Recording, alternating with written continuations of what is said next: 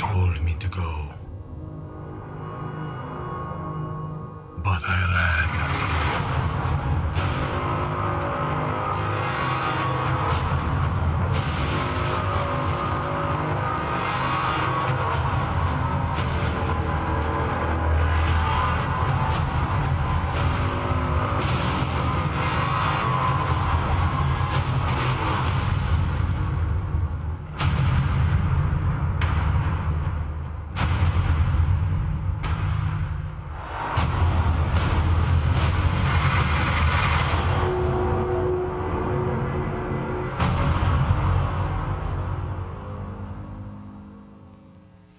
guys are going to miss that when it's done, aren't you?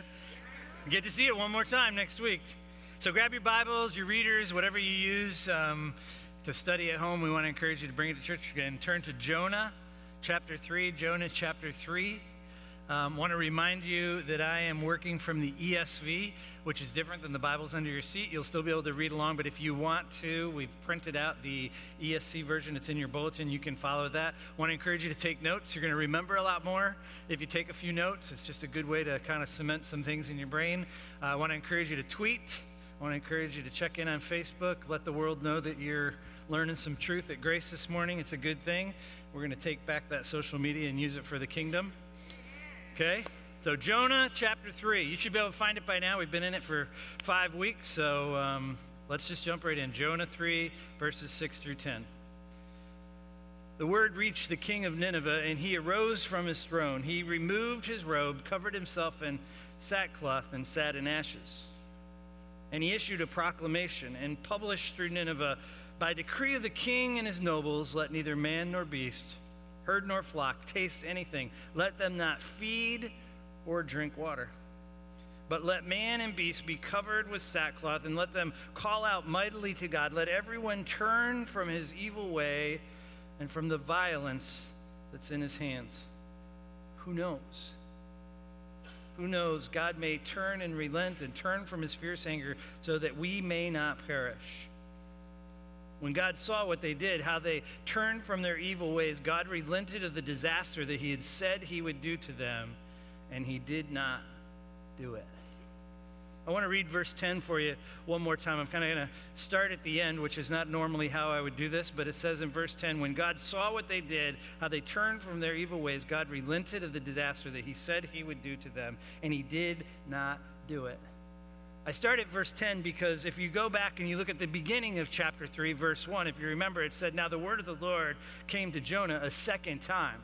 And when we talked through that, remember we talked about the, the grace of God that's represented in those few words a second time, that God is, is relentlessly pursuing Jonah, that God is a God of forgiveness, that God is a God of mercy. So we have this picture of this merciful God who calls to Jonah a second time. And then we get to verse 10 we see it says God didn't do what he had planned to do. He, he didn't do it because the people had turned. So, in both the, the, the, beginning and the end, we have almost like this parenthetical, a set of parentheses, if you were, that kind of frame the entire chapter. And, as a matter of fact, You've heard me say over and over this book, this book of Jonah, is about God's grace. It's about God's mercy. It's about God's endless pursuit of those that he loves. And here we see uh, the beginning of it's about God's grace, the end of the chapter is about grace. And the, the question for us is what happens in between that causes God to relent, that moves the heart of God? That's going to be our application for today. Throughout the story of Jonah, really throughout all of the scriptures, there is this predictable rhythm with God. I was listening to a preacher a couple weeks ago, and he called it a cadence with God. And, and the rhythm is God initiates, and then we respond. God is the initiator, and we are the responders. So, right, God uh, tells Jonah, God goes to Jonah, God initiates with Jonah, says, Go to Nineveh and tell them, cry out against them, right? So that's God's initiation. Jonah says, No, I don't want to do it, and he runs from God. God initiates again by sending a storm, and Jonah gets thrown over, and he sends the fish. That's all part of God initiating something, God moving. And then Jonah finally relents. He, he says, Okay, I'll go, I'll go, I'll go. Out of desperation, he goes. And then when we look at the people of Nineveh, when we look at the king, God initiates, God is the one that sets something in motion, and then the people respond. And actually, if we really dig into this, what you're going to see today is the way they respond is almost unbelievable. It's unprecedented. It's crazy how well they respond to God's initiation. I say it all the time, but the movement of God in your life always starts with an invitation. God is inviting you to something. This morning, there's an invitation that's waiting for your response. That's how God works. God is the initiator, God is the one who invites. The question is, how are you going to respond to the invitations of God? What we're going to see in today's passage is that the, the response of the king, the response of the Ninevites is strikingly different than Jonah's. It could be said that what happens in Nineveh is without precedent. Some scholars say that this is the single biggest revival in the history of humankind. That what happens in Nineveh is, is really without precedent. And here's one of the things that we could take from this passage that I just, that it's been kind of reassuring to me. If revival can come to this nation called Nineveh, then revival can come to this nation called the U.S. You get that? Revival is still possible. Jonah goes and he shares those eight words that we talked about last week, and some estimates, as many as 300,000 people turn towards God. People who didn't even know who God was are turned by those few words towards God. It's a spectacular story. It's easy to read it and miss the nuances of all that's going on.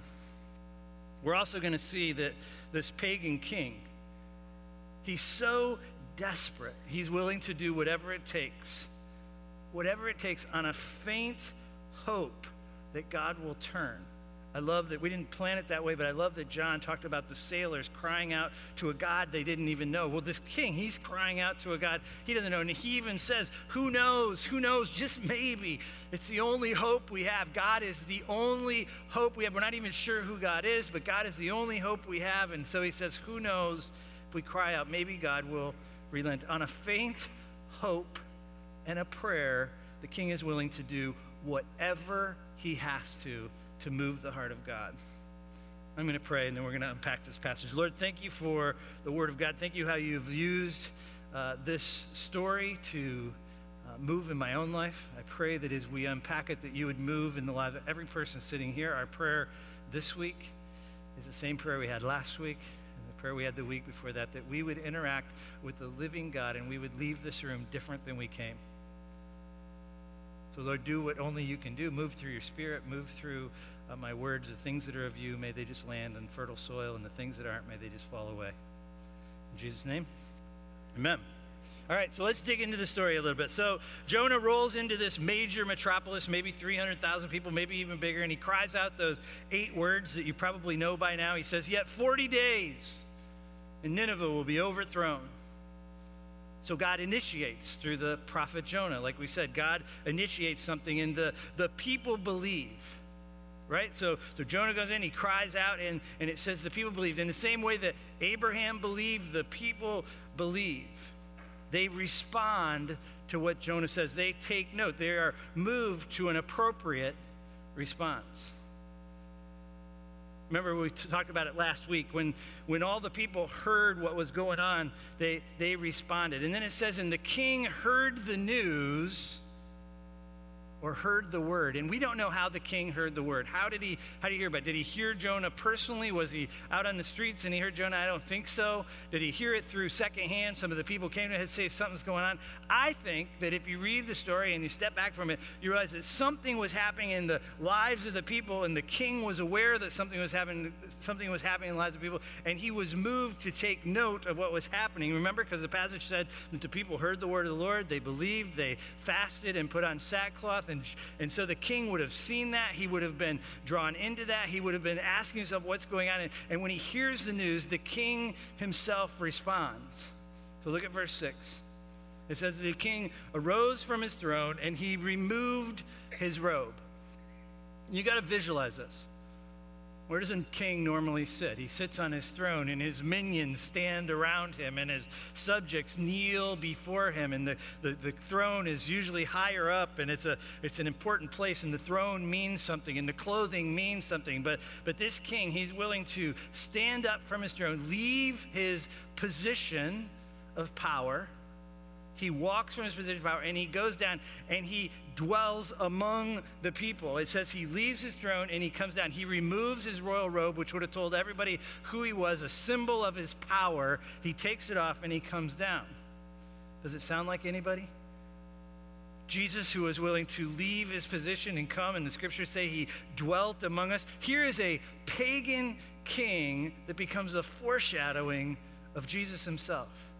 How cool is that? He doesn't even really know who God is, yet he begins to emulate the very heart of Christ, who the scriptures say didn't find it, it, it, equality with God something to be grasped, but he made himself nothing, coming in the form of a human, but not just a human, but a servant, not just a servant, but a servant that was willing to die on the cross. This king is willing to do anything. So he leaves his throne, he takes off his royal garb, and he dwells among the people.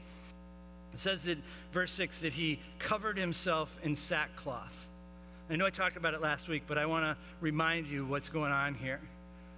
Ancient days, the, the clothing that people wore said something about them. In the ancient world, you could tell a person's social status. A lot of times, you could tell what their profession was. There was a whole lot that could be said about somebody by the clothes, even their their, how much uh, wealth they had could come from their clothes. But when people entered these seasons of mourning or repentance, they would all take off their clothes and they would literally put on grain sacks. Now, the grain sacks that they wore were made of camel hair. I couldn't find any camel hair, so I got burlap instead. Um, but they would all wear the same thing.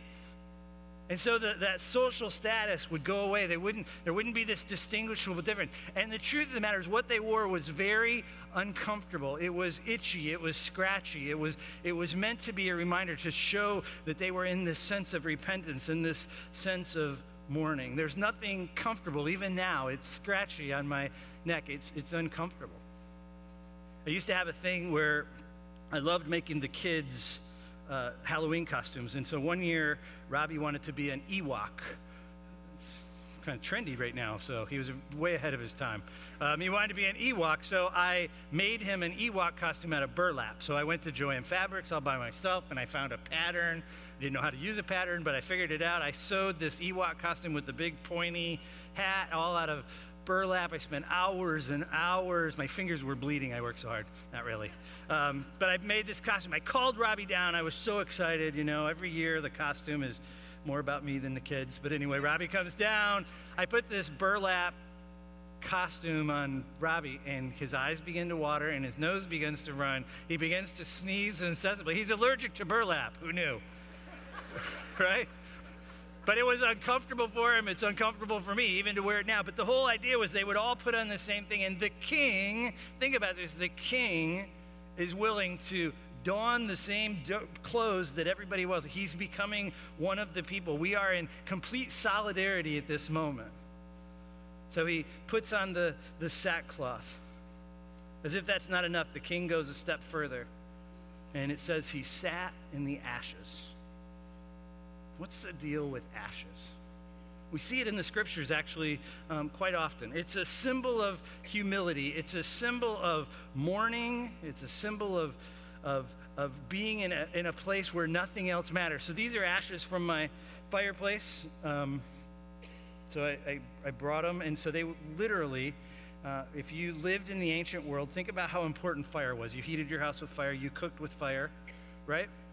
And so uh, you, you have a fire in your house all the time, you got to do something on a regular basis. You got to remove the ashes, otherwise, they're going to build up. So it was a regular part of the chores of the home to take those ashes and remove them from the home.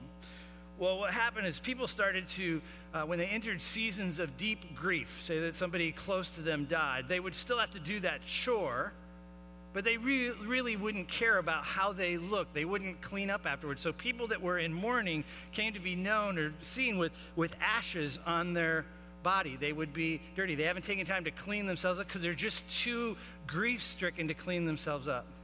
And so the people, in solidarity with them, would take the ashes and they would put them on their head as a way of showing solidarity, saying, Look, I know you're not to, I'm, I'm going to join with you in your misery, and I'm going to be like you, as a way of showing solidarity.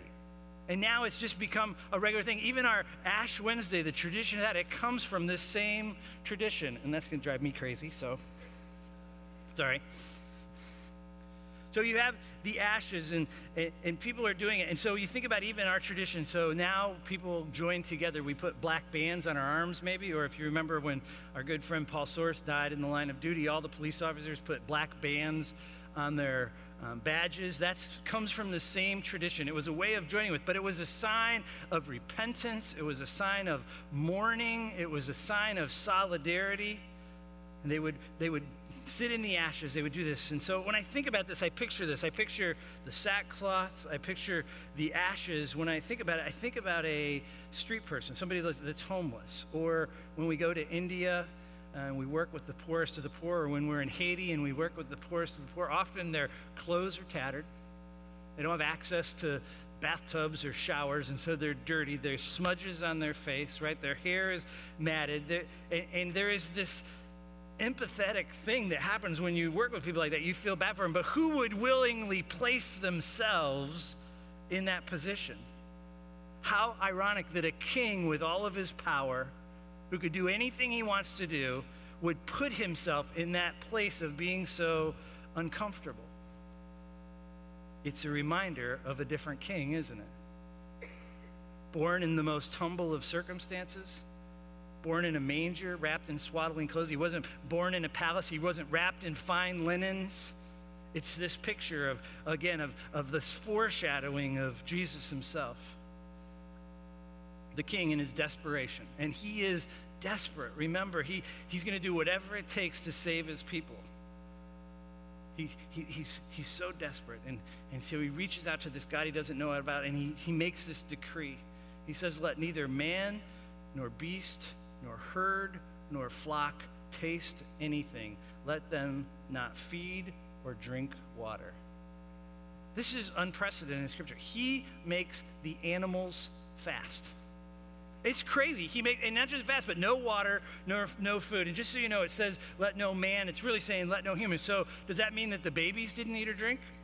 Does it mean that the young kids didn't eat or drink? Did it mean that the old people didn't eat or drink? And I, and I want you to visualize all this because it paints a picture of total chaos. Think about it. The, the animals crying out for food or drink, the, the kids, you know, have you ever not fed a baby? They usually let you know. I'm hungry. So there's going to be crying babies and whining children and bellowing animals. And this is all part of the chaos. But why would he make the animals fast? Well, one thing we have to understand is that animals were much more a part of society in the ancient world than they are for us. We think of animals as something we go purchase when we want something to eat. It's not that nearly as, as integral to our lifestyle. But the animals were a part of the blessing of the god or the gods when a society had lots of herds and flocks, they were assumed that they were blessed by, if they were idol worshippers, by their gods, or if they were even um, the Israelites, it was part of the blessing. So even when Moses blesses the Israelites, he blesses their offspring, their kids, and their kids' kids, their grandkids. I should show a picture of mine right now, but I didn't bring one. Their kids and their grandkids, but he also blesses the offspring of the herds of their flocks, because that's part of just part of the blessing of God. The other thing that we have to understand is that cattle, sheep, camels, that was part of the wealth system. They didn't have a banking system like you have. So if you even look at ancient documents, if you look at even the scriptures, a lot of time a person's wealth is described by how many camels they have or how many sheep, how many head of cattle they have. That's part of their way. So if you want to know who the 10 most richest man in the world were, you'd have to go count their sheep or their camels. They didn't have Forbes to fill them in on who the richest people in the world is, but there was still a way to figure it out. So the king sees the herds as part of integral part of the society. So he he calls for the the animals to be part of the mourning, part of the repentance. Utter chaos. I just want you to picture that because it changes the story when you read it and you have that picture of all of the chaos going on.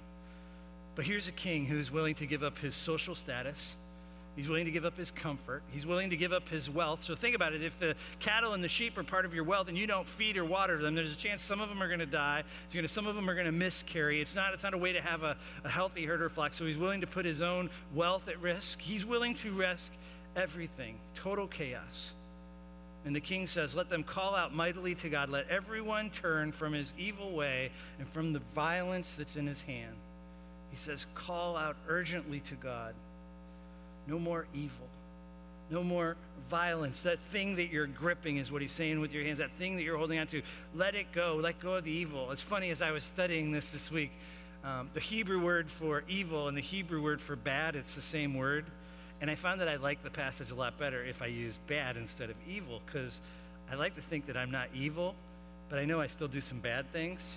Am I alone in this? So stop doing bad things is more relatable to me than stop doing evil. I'm not evil, but I still do bad things. So just so you know, I'm not off the hook. You're not off the hook. We all are guilty of some bad things. So there's this picture. Stop doing those bad things that you were doing. As we see next week, that's exactly what the people do.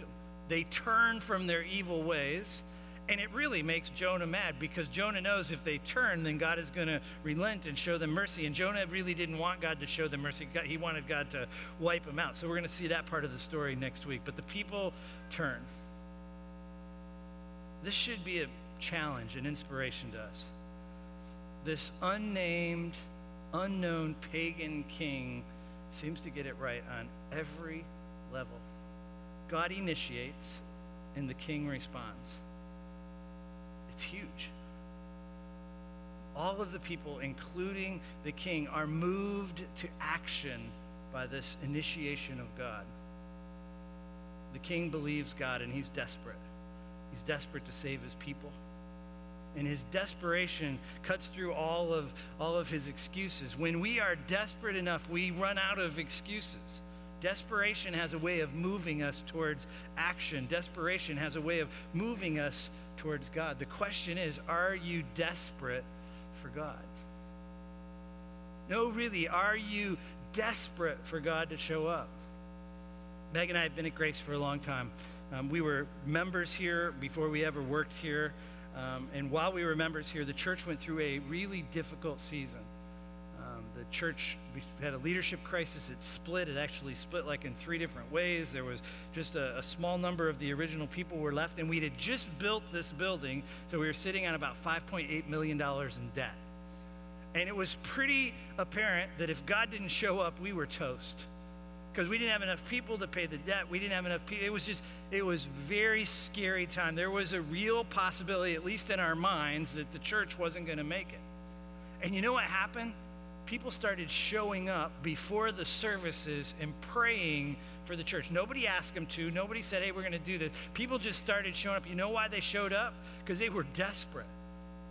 Because they said, God, if you don't show up, we're ruined. If you don't show up, nothing's going to happen. If you don't show up, we can't even go on with church. We're desperate for you to show up. So people started meeting in their homes. People started meeting before the service, crying out to God to show up. I, Obviously, he showed up. We're still here, but God sends us this. Yeah, you can clap for that. So God sends us this interim pastor in the name of Al Coonley, and Al's just brings this season of healing. And, and Al Coonley says, God told me we're going to retire the debt, and we did, which was unbelievable with this little fragment of people we had left. We raised all the money, we retired the debt, we still don't have debt. It's an amazing picture of God showing up. God God sent us Pastor Brian. He had such a big impact on the church over the last decade. It's a cool thing how God responded to people crying out in their desperation. Desperation has a way of moving us towards action. The question is do you realize that we're still desperate for God? Do you still realize that if God doesn't show up this morning, we're toast? We are just as in peril as we were then. We just don't sense it as much. We've been lulled into a sense of complacency. As a matter of fact, the better things go at church, the more complacent we'll become.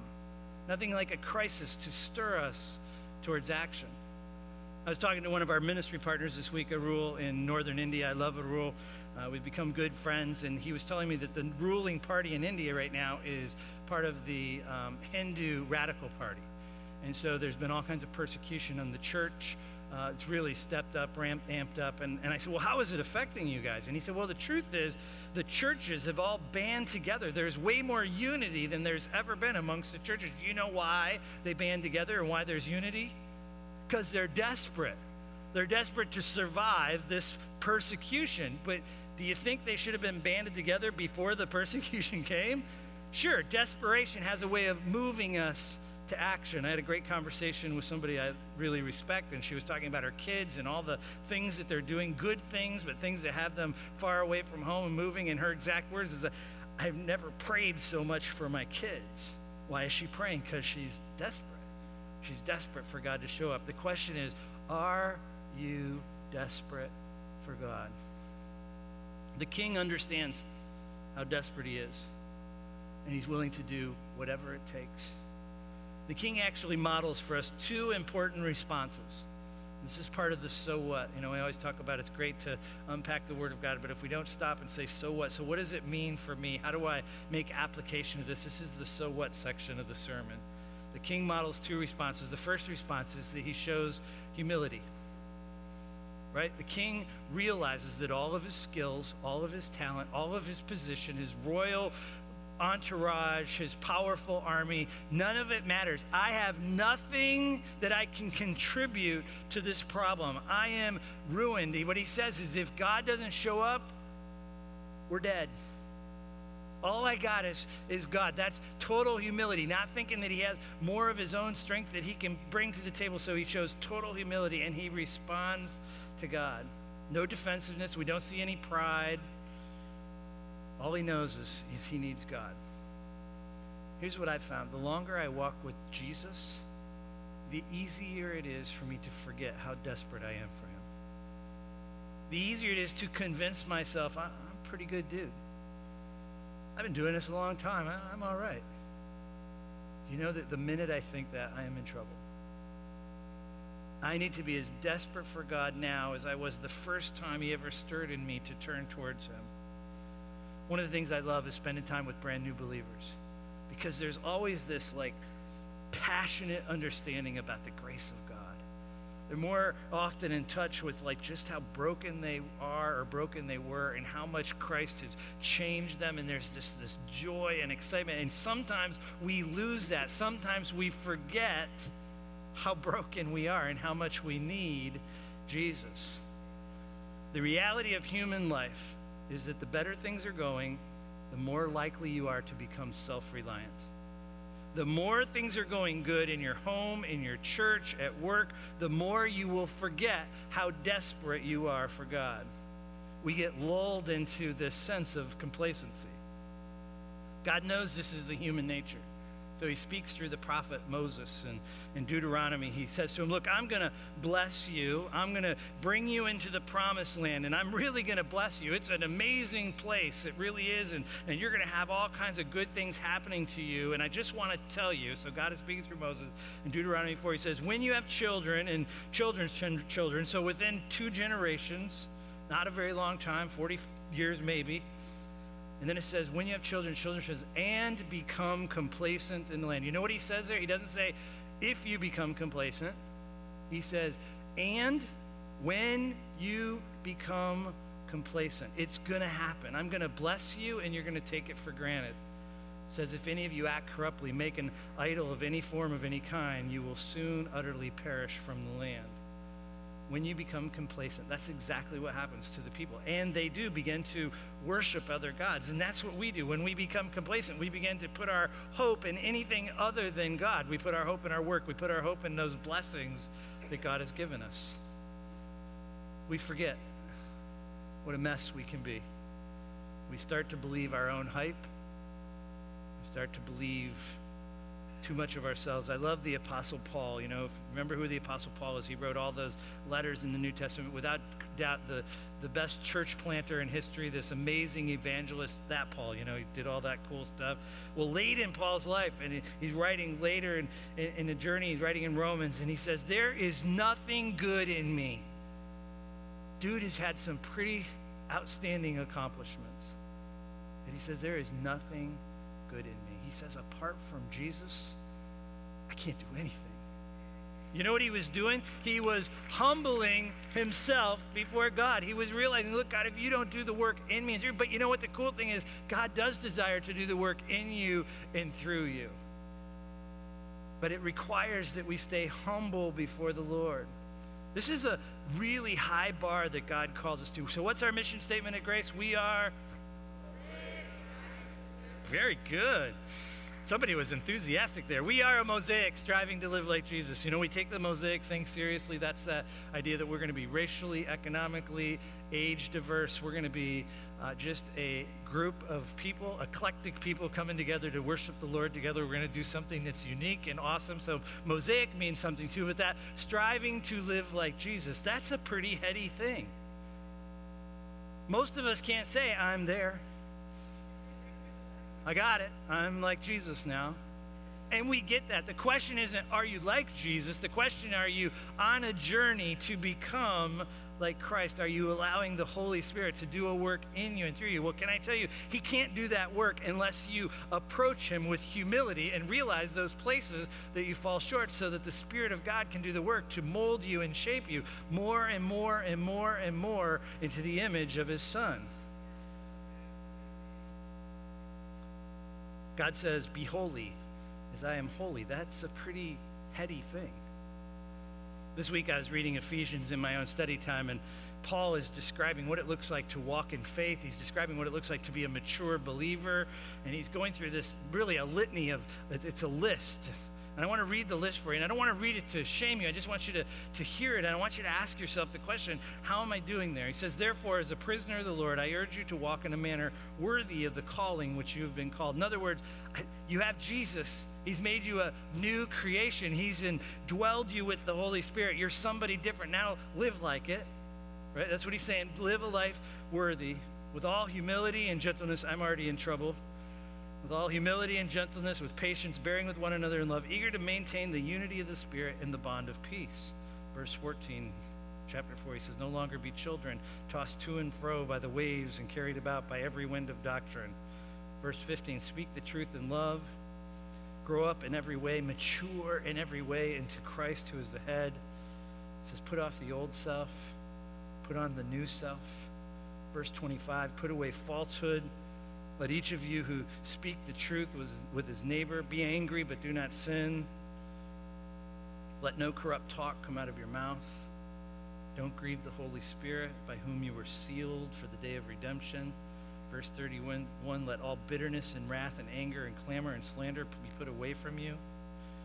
Be kind to one another, tenderhearted, forgive one another, as God in Christ forgave you as I read this list, I'm reminded how desperate I am for God.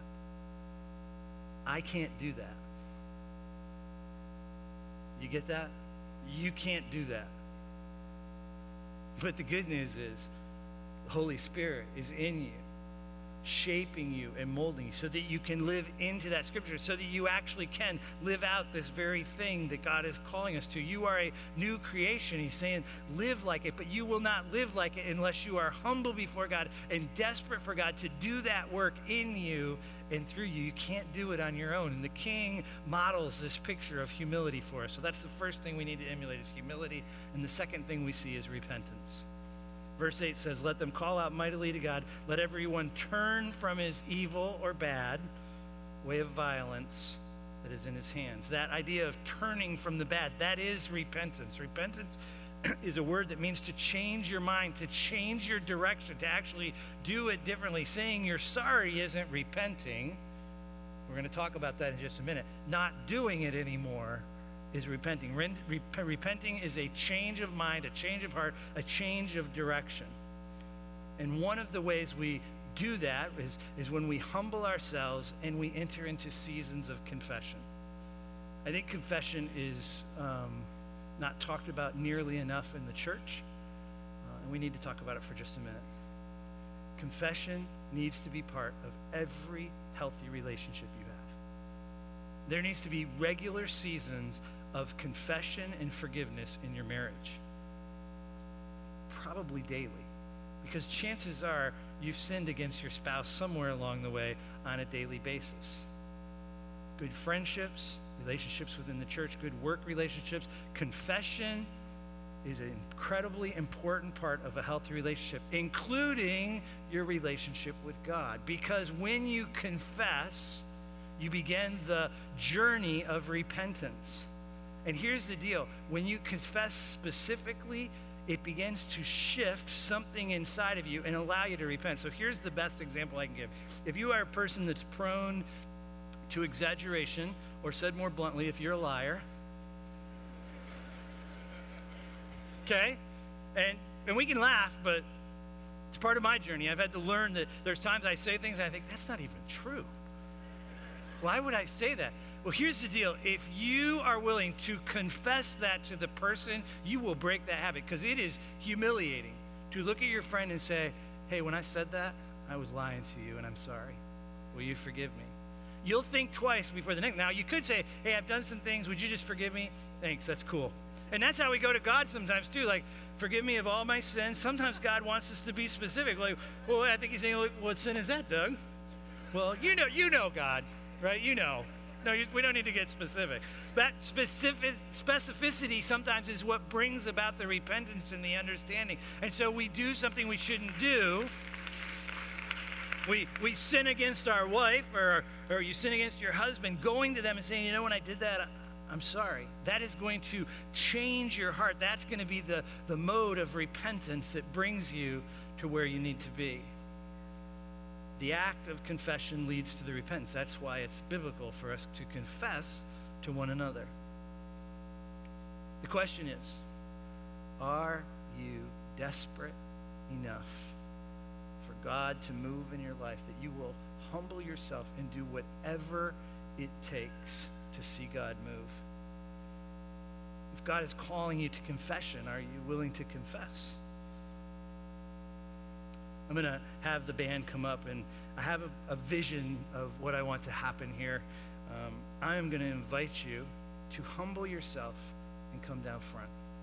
And we're going to sing over you, and we're going to pray over you. If you're part of the prayer team, if you would come down now, that would be great. Love for you to be down here waiting for people. And the question is are you desperate for God? Where do you need God to show up? Maybe you want to come down and pray about a marriage. Maybe you want to come down and pray about physical healing that you need. Maybe you want to come down and make a confession because you already know that thing as soon as I said it that you needed to pray for. Are you willing to humble yourself and slide out of your seat and come down here and pray as we sing the song? Are you desperate enough for God? Lord, I just pray that as we sing, as we enter this time of just prayer and praying over one another, Lord, would you just move in a powerful way? Thank you for who you are. Thank you for reminding us that in our desperation you show up, that you move in powerful ways, that you love us beyond our wildest imagination. Lord, help us to be humble before you. In Jesus' name, amen. So let's sing.